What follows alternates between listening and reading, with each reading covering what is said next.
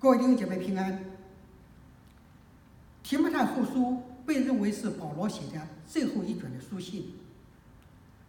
保罗写提摩太后书的时候，教会正面临罗马帝国尼禄皇帝的大逼迫。保罗是在罗马监狱里面写这卷书信。当时保罗已经预感到自己将要离开世界，要回归天家。说提摩太后书四章六节，保罗说：“我现在被交验，我离世的时候到了。”保罗预感到自己将要离开世界，要回归天家。保罗心中充满了平安。然而，作为使徒，他挂念的是如何能够将福音的使命传承下去，能够把福音的事工、传道的使命传给提摩太。保罗和提摩太有非同寻常的个人关系。在提摩太后书一章二节，保罗称呼提摩太“我亲爱的儿子”；在二章一节，保罗称呼提摩太“我啊”。这些称呼显示出保罗和提摩太之间亲密的关系。保罗本人没有结过婚，他把提摩太看作是他福音中生的儿子。保罗爱提摩太，他称呼提摩太是他的真儿子。保罗一直在栽培提摩太，成为他福音使命的继承人。所以，提摩太后书是保罗离开世界前给提摩太最后的话。在这些末了的话中，保罗依然不忘记教导栽培提摩太如何做一个好的传道人，好好的侍奉。我们也刚才也读了提摩太后书二章一到十三节，这段经文反复出现一个词语，是什么呢？是你要，在第一节，你要刚强起来；第二节也要交托；第三节你要和我同受苦难；第七节你要思想；第八节你要纪念。有五个你要，这些你要都是命令式，是保罗对提摩太的命令提出的要求。也是他教导栽培提摩太如何做一个好的侍奉的人。按照我们今年国语讲道的主题安排，这一周我要讲门徒的栽培，特别涉及到门徒侍奉的栽培。做好侍奉，首先要做一个好的侍奉人。侍奉的栽培，首先是侍奉者的栽培。栽培侍奉人的品格。今天我就想和大家一起来思想这段经文，看保罗给提摩太有什么命令和提醒，保罗如何教导栽培提摩太做好侍奉，对我们今天的侍奉有什么提醒，让我们也同被栽培。我们先一起祷告。亲爱的天父，我们再次感谢赞美你。你拣选我们，拯救我们，成为你的儿女，成为你神国的子民。也赐下你宝贵的话语，让我们认识真理，知道当怎样活在地上，活在你面前，蒙你的喜悦，活出真正有价值、有意义的人生。主要，我们要把下面的时间恭敬地交在恩主的手中，求主你和我们同在，真是求主你怜悯孩子。你让孩子有从你来的话语，有你的信息。你使用孩子这不配的器皿，让我们能够听到主你的话。求主你的圣灵和我们同在，光照我们，带领我们进入到你的真理之中，赐我们属天的智慧，能够明白主的话语。我们的祷告祈求，奉主耶稣基督的圣名，阿门。提摩太后书二章一节，我啊，你要在基督耶稣的恩典上刚强起来。刚强起来，原文是呃被动语态，意思是变得有能力，变得刚强。保罗为什么要求提摩太变得有能力、变得刚强呢？我们刚才也讲到提摩太后书的写作背景，保罗在罗马的监狱里面给提摩太写书，写这封书信。保罗预感到他将要离开世界，当时的教会正面临着大逼迫。保罗肯定也知道这样的逼迫不会马上要，呃，不会马上结束。提摩太要继承他的福音的事工。将要面临同样的逼迫，甚至是更大的逼迫。提摩太将来的侍奉，在教会里面的牧养、栽培、带领教会的工作，一定不容易，一定会遇到很多的艰难、挫折，很多的困难和危险。年轻的提摩太面临这样一个局面，面临这些危险，这是困难。他要怎么办呢？他难免会有胆怯，难免会软弱，甚至会有惊慌失措的时候。保罗给提摩太最后的劝勉，最后的这个教导是：你要刚强起来，要坚强。无论在什么时候，无论遇到什么样一种处境，任何的人或事，都要有一颗刚强的心。不要惧怕，不要退缩。那么如何能够刚强起来呢？这个第一节刚强起来，前面有一个修饰语，在基督耶稣的恩典上，这很重要。我们人都有软弱，我们如何能够在不利的环境之下刚强起来？不是靠我们自己，我们只有活在主耶稣基督里，靠着神的恩典。得刚强。这第一节的经文，语正中的翻译是：“所以你，我孩子啊，你要本着那菜基督耶稣底的恩得能力而刚强。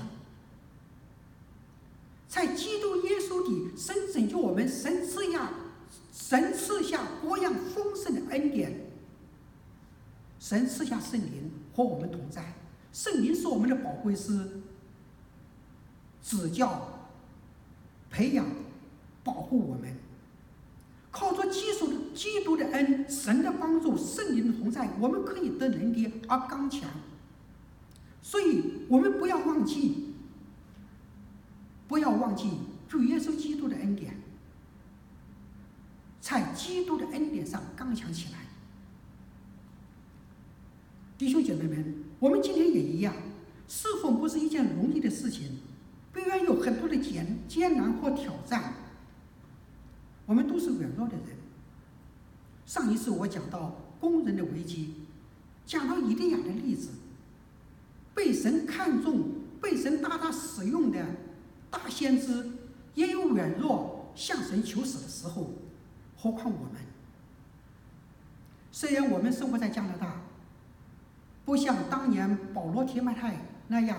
会遇到来自政府的那种大的逼迫，没有畏惧顺道的危险。但是今天我们要想在生活中活出我们的信仰，有美好的见证，一样不容易，一样也会有很多的挑战，有不同形式、不同程度的逼迫。我们要在教会里面侍奉神，持守原则，持守真理。按照主的教导去侍奉神，同样会有难走有挑战。比方说，在职场上，我们遇到同辈的压力，其他人一起去买六十九，我们不参与，就会被人孤立、被人嘲笑、被人排斥。我们要去传福音，会被人家嘲笑是愚昧。是迷信，是不合时宜。特别是向家人传福音，我们向家人传福音其实是最难的，因为我们的生活，我们的一举一动，家人都看在眼底里面。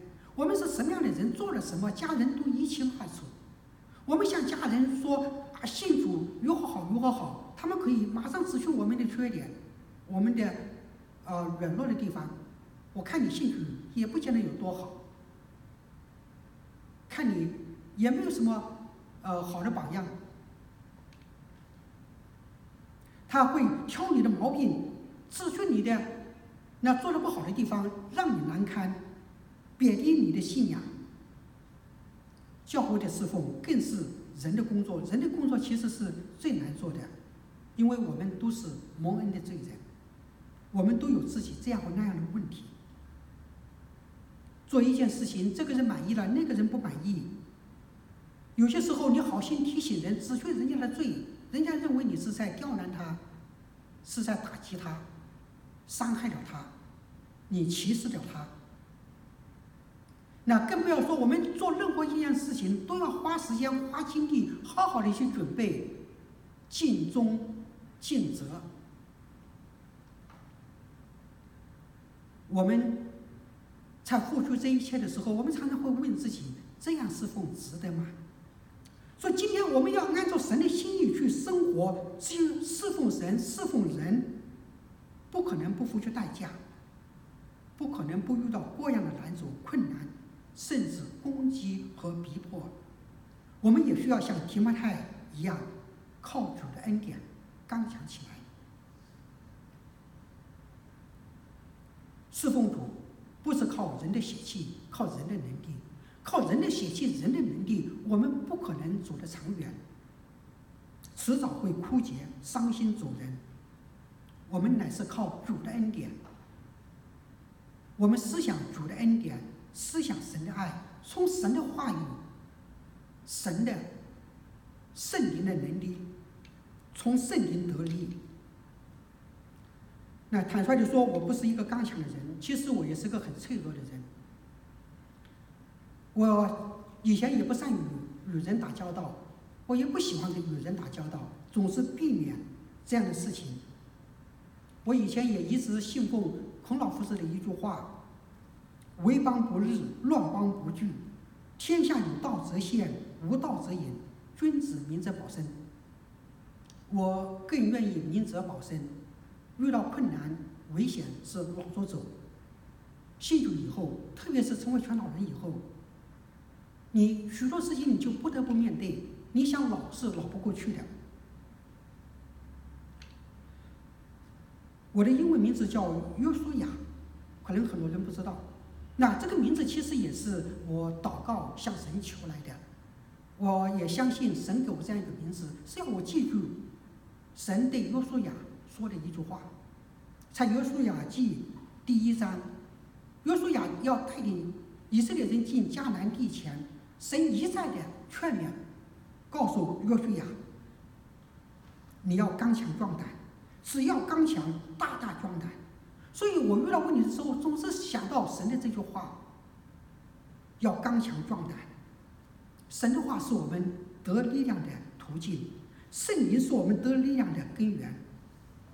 当问题麻烦出现的时候，我往往是先等一等，忍一忍。会去祷告，向神求智慧，求神的话语，神给开出路，告诉我当怎么去做。那祷告以后，慢慢的，我们就会有一些看见，一些想法，也有神的话语能够啊啊、呃呃、浮现出来。所以原来觉得很难，没有办法解决的问题，现在也不觉得有多难了。神也开路，信你弟兄姐妹来帮助我。事情最后都有圆满的结果，所以一路走来真的是很感恩，看到神的恩典够我用。哥林多后书十二章九到十节，他对我说：“就神对保罗说，我的恩典够你用的，因为我的能力是在人的软弱上显得完全，所以我更喜欢夸自己的软弱，好叫基督的能力覆庇我。”我为基督的缘故，就以软弱、凌辱、急难、逼迫、困苦为可喜乐的，因我什么时候软弱，什么时候就刚强了。弟兄姐妹们，侍奉主首先要刚强，靠着主的恩典、神的话语、圣灵的能力得刚强。我们人是软弱的，但我们亲近神，我们认识神越多。我们越经历神，我们对神的信心就越足，我们就越有力量，越有胆量去侍奉。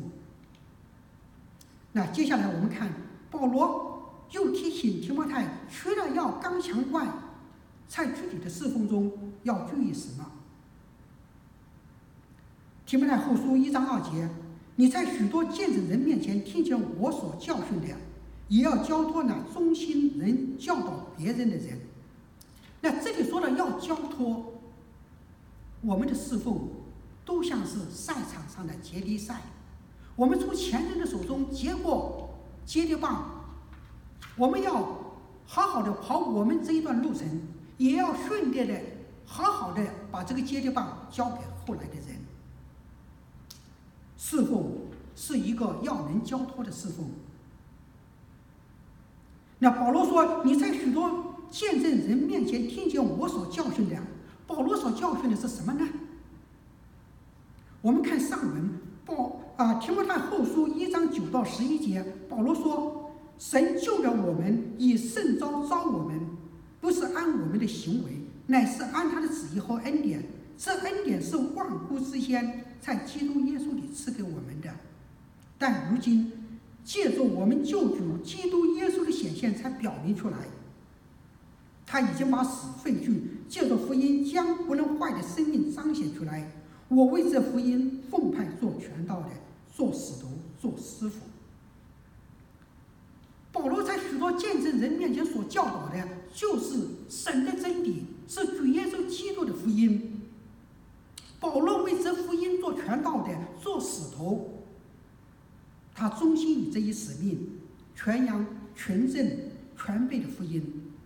保罗说：“他也是做师傅的，做师傅就是做榜样。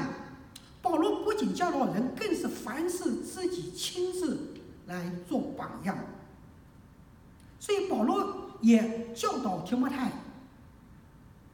你要看他是怎么做的，也是怎么教导的，也要去怎么做，怎么去教导别人。保罗是怎么栽培提摩太的，提摩太也要去怎么去栽培别的人。”福音要传到地极，神的国度完全的实现，不是靠一代人就能完成的，是要很多的人，很多代的人，一代代的相传。今天的教会要发展，就要有更多的人起来侍奉。侍奉的人怎么来呢？是要栽培。每一个侍奉的人做任何的侍奉，我们不仅自己要做，我们不是自己埋头在那里做，我们。要带新人，我们要栽培新人，和我们一起来做。在这一个方面，我们国语的诗班，呃诗呃诗歌敬拜，还有光顾啊，啊准备茶点呢，其实都做得比较好。那我们的诗班一直是有新人加入进来，所以诗班的队伍越来越大。我们做光顾的人也是越来越多，敬带领诗歌敬拜的人啊，准备茶点的人也越来越多。那我们为此感谢神，但是我们也看到，随着国语堂的增长，我们的人数越来越多，我们需要更多的人参与侍奉，我们需要栽培更多的新人。我们无论是主日学的老师、做光顾的、做主席的、做后勤的、音响、招待，我们各个侍奉的岗位，都要栽培新人。所以，如果你是一个正在侍奉的人，你不仅自己要学习怎么侍奉。更是要发掘、栽培别人，看你身边还有什么人，心中有没有一一个合适的人选，适合和你一起来侍奉，邀请他来和你一起侍奉，你们一起侍奉，一起成长。那我自己在教导主日学的时候，也总是有意的把一些怎么去研经呐、读经呐。呃，方法怎么去准备这次查经的资料？问问题怎么去解答问题？我都会一一的写下来给大家看。其实也是希望大家看到我是怎么去准备这些主日学的课程。那弟兄姐妹也能够效法，也能够这个样子，在小组查经的时候，团体里面查经的时候，也这样去准备，这样去教导，将来也能够教导主日学。那我做光顾的时候。往往是几个人一起去，也是希望大家一起去关顾，一起去探访，然后在探访的过程中中间来培训、栽培、学习怎么来呃做探访的工作。我们现在有一个探访小组，也是想把有时间有负担弟兄姐妹组织起来，我们一起去探访，一起来栽培探访的人才。那我们要栽培新人，也不是随随便便找个人来就行了，我们需要选择合适的人，参与合适的侍奉。如何选择呢？保罗是在在这里其实告诉我们有两个条件，也要交托那忠心人教导别人的人。第一个条件是忠心，第二个条件是人教导别人。那第一个条件与侍奉的品格有关，是一个忠心可靠的人。是真正信徒、有属灵生命、能够委身负责任、负责任的人。他敬畏神，对神对人负责任，不是那些当面答应的好好的，转过身去就敷衍了事，做的不好，然后还把责任推给别人，引起纷争，那不利于教会的侍奉，也不利于他个人生命的成长。那第二个条件是与侍奉人的。恩赐能力有关，那虽然说，神要用一个人，必然赐下相应的恩赐，让他能够做好侍奉。但是我们在使用一个人之前，栽培一个人之前，对他的恩赐能力也需要有所了解，看他有什么专长，适合于做什么侍奉，在哪个岗位上，我们让他在合适的岗位上发挥他的专长，这样更有利于他的侍奉。有教导恩赐的，我们就栽培他。带领小组的查经，团契的查经，以后将来能够呃教导主日学，有音乐恩赐的，喜欢音乐的，唱歌的，有什么乐器方面的特长的，我们可以培养他进诗班，带领诗歌敬拜啊、呃，诗情，善于与人打交道，有亲和力，有怜悯心肠的人，我们可以栽培他们去做光顾，有爱心，能吃苦耐劳，认真负责的人，我们可以负责。可以栽培他们去做后勤。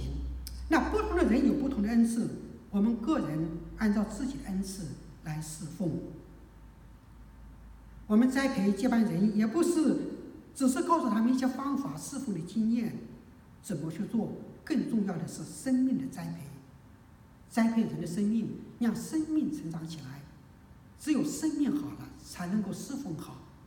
一个生命不好的人，无论他的恩赐有多好，侍奉都不可能做好。上次徐弟兄在我们这里也讲过生命的栽培，栽培人首先要有生命的榜样，以生命来影响生命。那有一位叫文恩富的牧师，他是出生于贵州的一个宣教士的儿子，他其实是个白人，但一直是在华人教会里面侍奉。那二零一九年华人基督教教育大会邀请他做主题讲员，他主要的信息就是：有信仰的人生有如一场接力比赛，最困难的并不是跑，而是确保接力棒交给下一个人，否则比赛就结束了。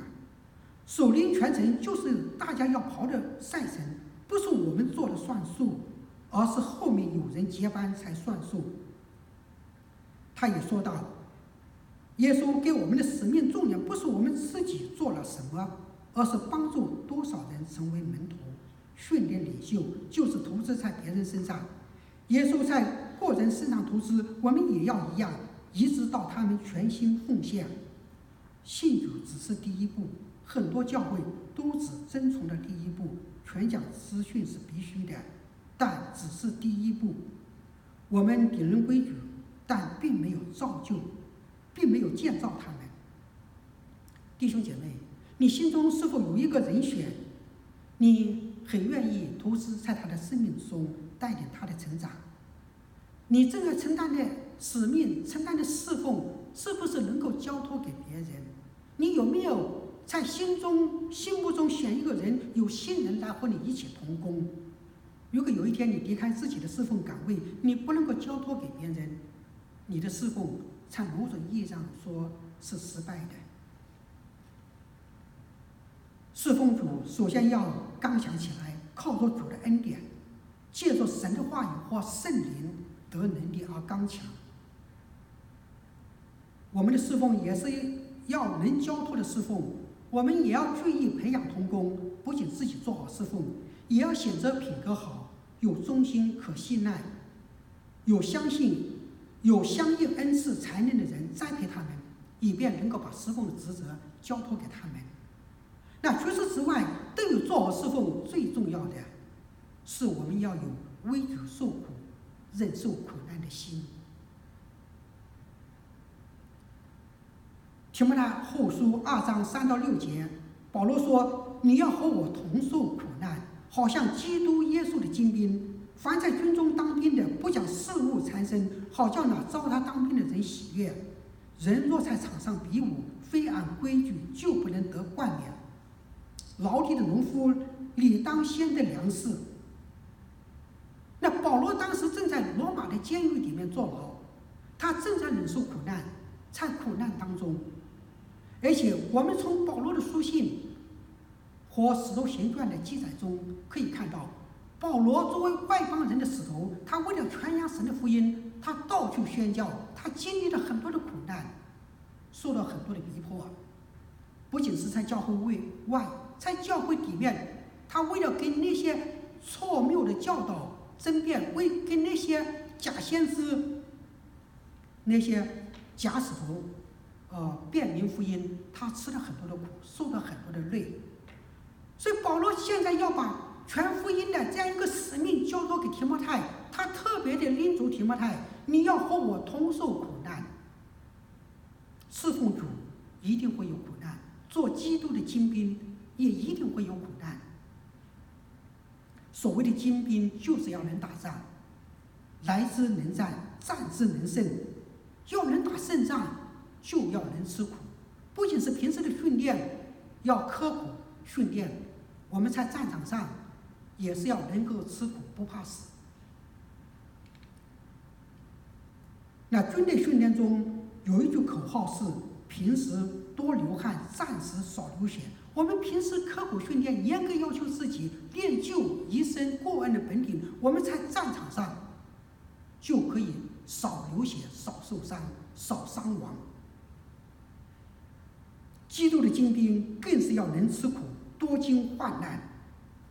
接下来，保罗就用三个例子来说明基督的精兵侍奉主的人为什么以及要如何受苦。那第一个地震是军中当兵，提摩太后书一章四节，凡在军中当兵的，不讲事务缠身，好叫那当，好叫那招他当兵的人喜悦。那这些经文语中中的翻译是：凡当兵的，没有一个让自己在人生事务里纠缠着，好让招兵的人喜欢。人生事务就是我们日常生活中各样的麻烦、各样的琐事。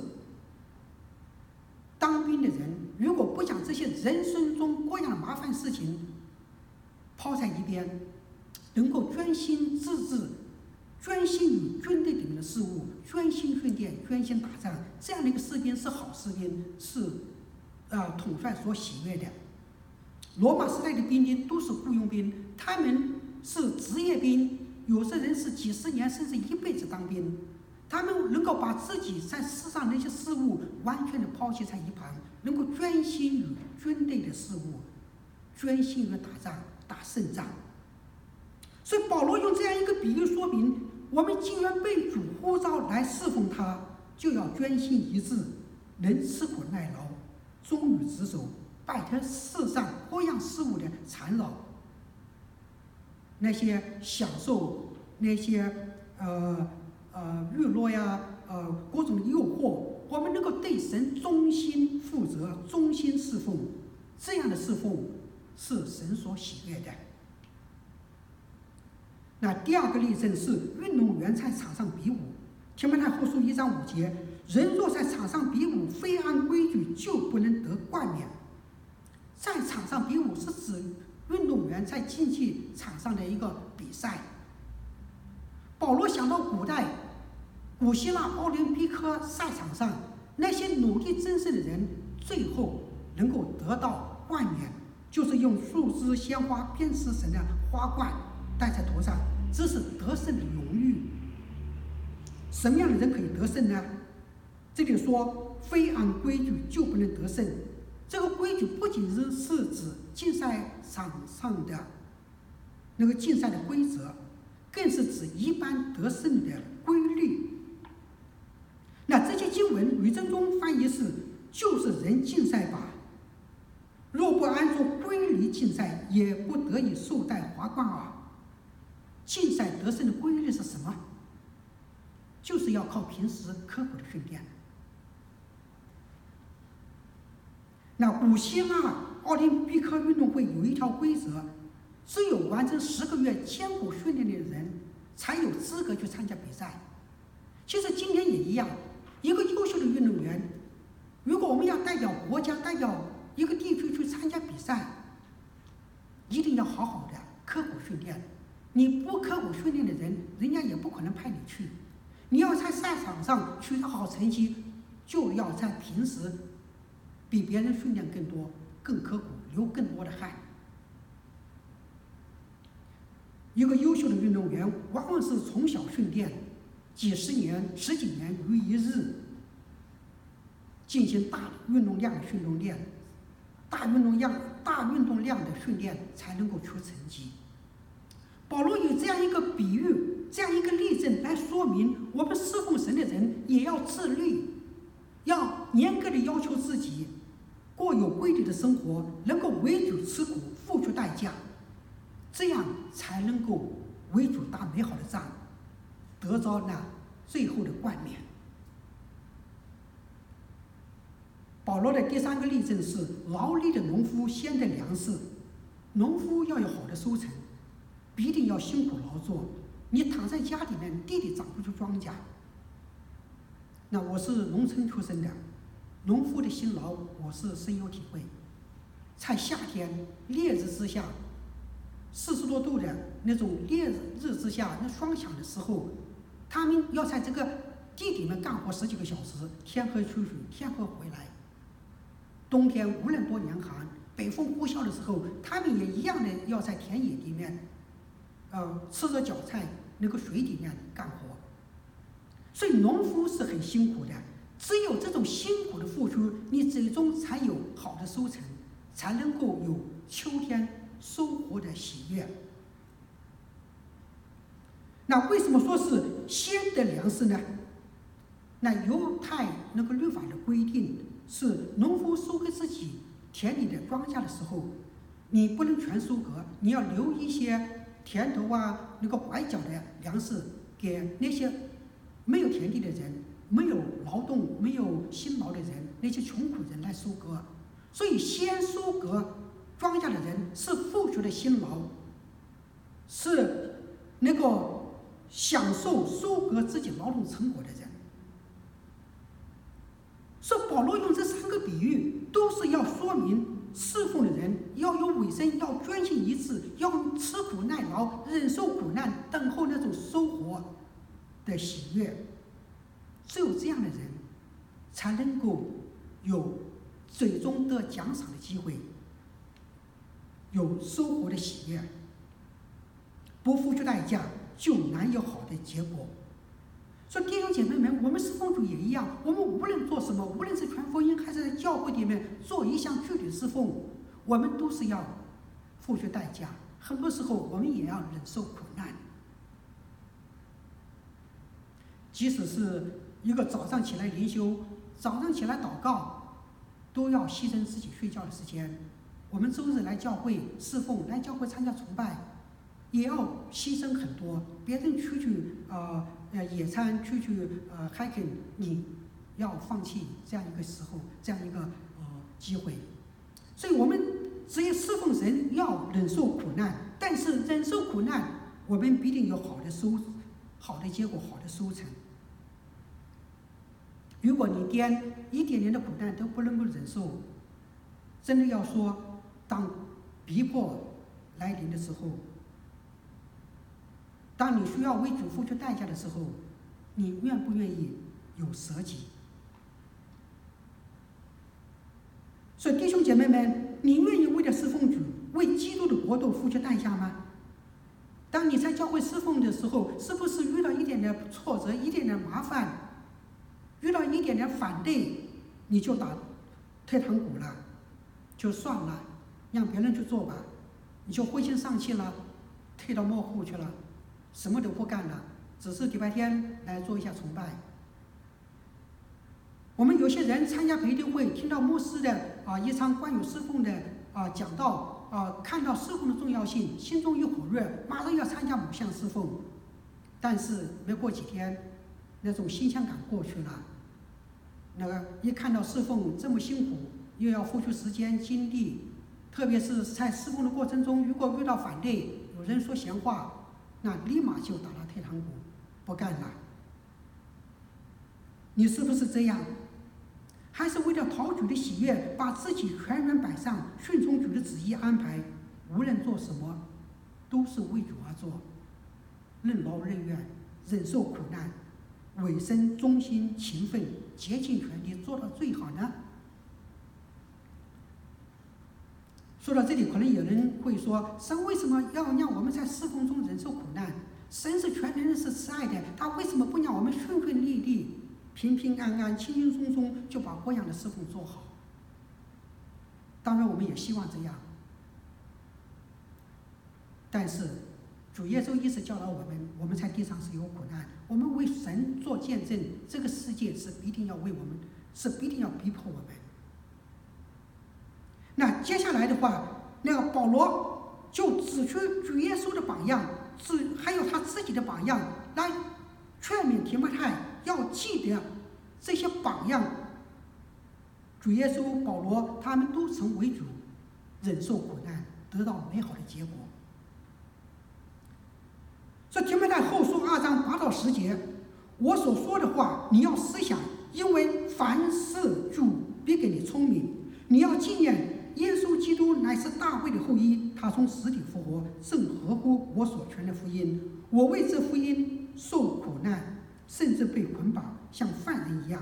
然而神的道却不被捆绑，所以我为显明凡事忍耐，叫他们也可以得着那在基督耶稣里的救恩和永远的荣耀。保罗提醒提摩太，你要思想我说的话，就要思想这些教导，在这些教导的后面有智慧。当我们思想圣经的教导，我们就能够得着从神来的真智慧。神的智慧超过我们人的智慧，超过我们人的想法。我们人的想法，我们人的眼光总是短浅的。我们只看到眼前，只看到地上的事情，地上的利益和好处。神看到的是永恒里面的事情，是在永恒的世界里面最好的东西，对我们最好的事情。我们在地上为主忍受苦难，我们将来在永恒的世界里面。在神的国度里面，我们有神的奖赏和报答。那保罗首先举了主耶稣的例子。保罗说，耶稣是大卫的后裔，是要说主耶稣是旧约先知所预言的那位基督，神所高立的基督，他从死里复活了。神的独生爱子主耶稣基督来到世上，也曾经历苦难，他经历各样的患难。最后被人钉死在十字架上，但神的大能使他死里复活，他被神高举得荣耀，现在坐在神宝座的右边。正如腓立比书二章八到十一节说：“他本有神的形象，不以自己与神同等为强夺的，反倒虚己，取了奴仆的形象，成为人的样式。既有人的样式，就自己卑微，诚心驯服，以至于死。”且死在十字架上，所以神将他升为至高，又赐给他那超乎万名之上的名，叫一切在天上的、地上的和地底下的，因耶稣的名，无不屈膝，无不口称耶稣基督为主，使荣耀归于父神。保罗也提到他自己为福音受苦难，他在罗马坐监牢，被捆绑，他失去人身的自由。但是神的福音却不被捆绑，神的道一元全开。十节说：“所以我为显明凡事忍耐，叫他们也可以得着那在基督耶稣里的救恩和永远的荣耀。”也是说明这些听到保罗所传的福音的人，和保罗一起也得着那救恩和在永恒里面的荣耀。那永恒里面的荣耀，就是将来在天国里面，我们与神在一起分享主的荣耀。所以保罗讲他忍受苦难，将来这些听到他全福音的人，他所侍奉的人，能够和他一起在天国里面得到那宝贵的救恩，得到永恒的荣耀，这是对他最大的奖赏，最大的鼓励。如果我们不肯为主受苦难，会有什么结果呢？保罗也有一个警告，十一节。有可信的话说，是说这些话是真实可信的，我们要认真对待，不可以当作耳旁风。保罗先是两个正面的警告：你们若与基督同死，也必与他同活；你们若人忍耐，也必和他一同作王。接着是一个反面的警告：我们若不认他，他也必不认我们。我们纵然实信，他仍是可可信的，因为他不能背乎自己。保罗用主耶稣和他自己忍受苦难的例子来告诉我们：我们现在为主受苦，将来能够得到主的赏赐。主耶稣基督和保罗都曾为主忍受苦难，最后得到美好的结果。主耶稣被神高举，坐在神宝座的右边，天上地下的权柄都是在他手中。我们若是与他同死，也必将与他一同复活，一同作王。保罗。为了福音忍受苦难，许多人因着他听到福音得到拯救，也跟着他一样，将来在神的宝座面前能够得神的奖赏，得神的夸赞，能够有公义的冠冕，有永远的荣耀为他们存留。所以弟兄姐妹们，做好神的侍奉不是一件容易的事情。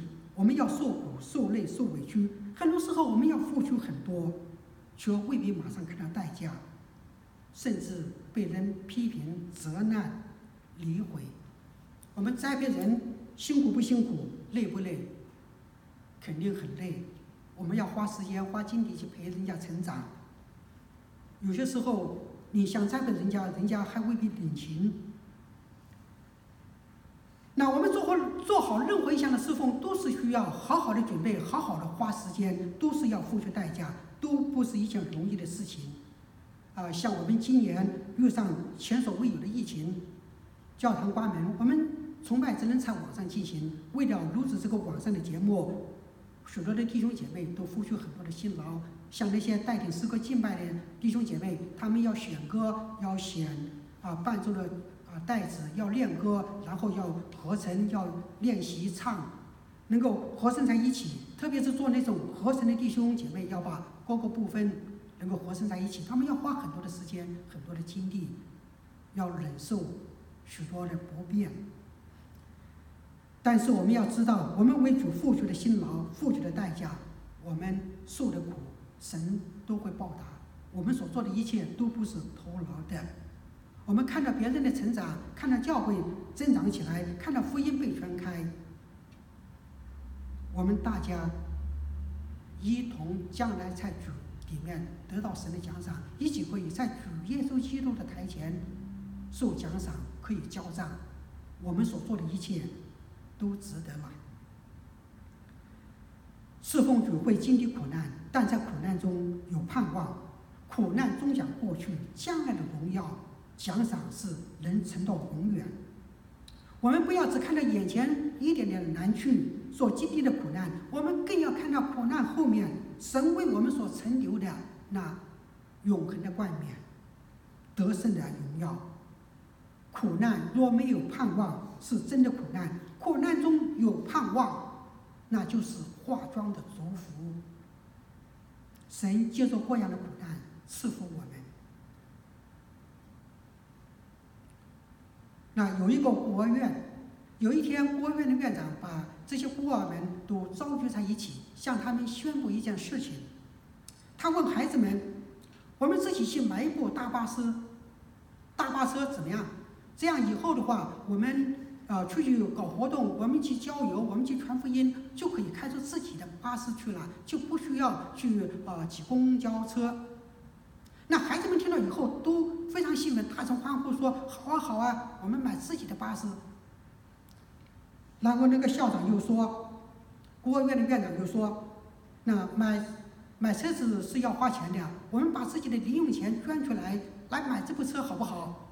那孩子们当然也很高兴，很兴奋，可以，我们捐钱来买车。当然，我们也知道孤儿院的孩子能有多少零用钱呢？他们把自己的压箱底的钱全拿出来，可能这个是呃几十块，那个呃上百块，呃可能都没有那么多。所以这些孩子们的钱全捐出来的话，大概也就是几百几千块钱，远远不够买一部车的。我们知道买一部大巴车至少也得啊七八万、十来万。那几年以后，校长就拿着孩子们捐的这些零用钱去买车了。然后把一辆崭新的大巴车开进了孤儿院，孩子们看到一辆崭新的孤那个大巴车开进孤儿院，都高兴兴奋的不得了。这是他们用自己的零花钱买来的大巴车，他们又唱又叫，又说又跳的，他们蛮有成就感，蛮有喜乐。其实，对，因为啊啊、呃呃，因为这位。啊，国务院的院长，他在这以前就已经筹备好了一笔钱。他其实是不需要这些孩子们啊捐这种零花钱来买这部车子。他之所以让孩子们来捐款，来用自己零花钱来买车，这样这些孩子们在这件事情上有参与，以便这边巴士能够买回来的时候，这些孩子们有这种成就感，有这种喜乐。让孩子们看到这部车是他们用自己的钱买回来的，是他们自己的车。他们不仅有喜乐、有满足感、有成就感，更是会珍惜这部车子。弟兄姐妹们，神也是这样。神要在宇宙中建立一个神的国度，神是全能的，其实他不需要我们来帮助他建立这个神的国度，不需要我们来。啊，参与侍奉，神可以差派天使去传福音，但神就把传福音的责任给了我们人。神让我们来参与教会的时候，来建立教会，来在神国的建立上有份。是神给我们的恩典，是神让我们在这件事情上有参与。我们与神同工，我们一起来经历神，来认识神。我们将来在。神国里面，我们能够得到那种满足感、那种喜乐感、那种成就感。侍奉是神给人的恩典，我们要珍惜这样的恩典，做好每一项侍奉。我们如何做好神的侍奉？今天我们也看到保罗对提摩太的要求，保罗鼓励提摩太要刚强，无论在什么样一种环境处境之下，我们靠着主的恩典，靠着神的话语、神的能力，就能够。得刚强，我们的侍奉也是要一个能交托的侍奉。我们不仅自己做，我们也要栽培新人、发掘新人，来一起做，以便我们的侍奉能够交托传承下去。特别是我们侍奉主做基督的精兵，要能忍受苦难，专心致力，委身尽忠尽责。我们为主所受的辛劳，绝不是徒然的。我们这样的侍奉，将来能在主耶稣台前交账，和众人一起得主的奖赏。愿我们都成为一个刚强、能交托、能为主受苦、将来得神奖赏的侍奉的人。我们一起祷告。慈爱天父，我们再次感谢你，你拯救我们，也赐给我们有侍奉你的机会。你把全福音带人信主。建立神国的责任托付我们，让我们接受侍奉与你同工，能够经历到你的作为，经历到你的爱，让我们更深的认识你，更信靠你。我们将来在主耶稣基督的台前，也能得你的夸奖，得到永恒的冠冕和荣耀。我们也再一次求主帮助我们，加添我们的力量。你知道我们是一群软弱的人，我们也常常是被世上各样的事物缠绕，被各样的试探引诱所带偏。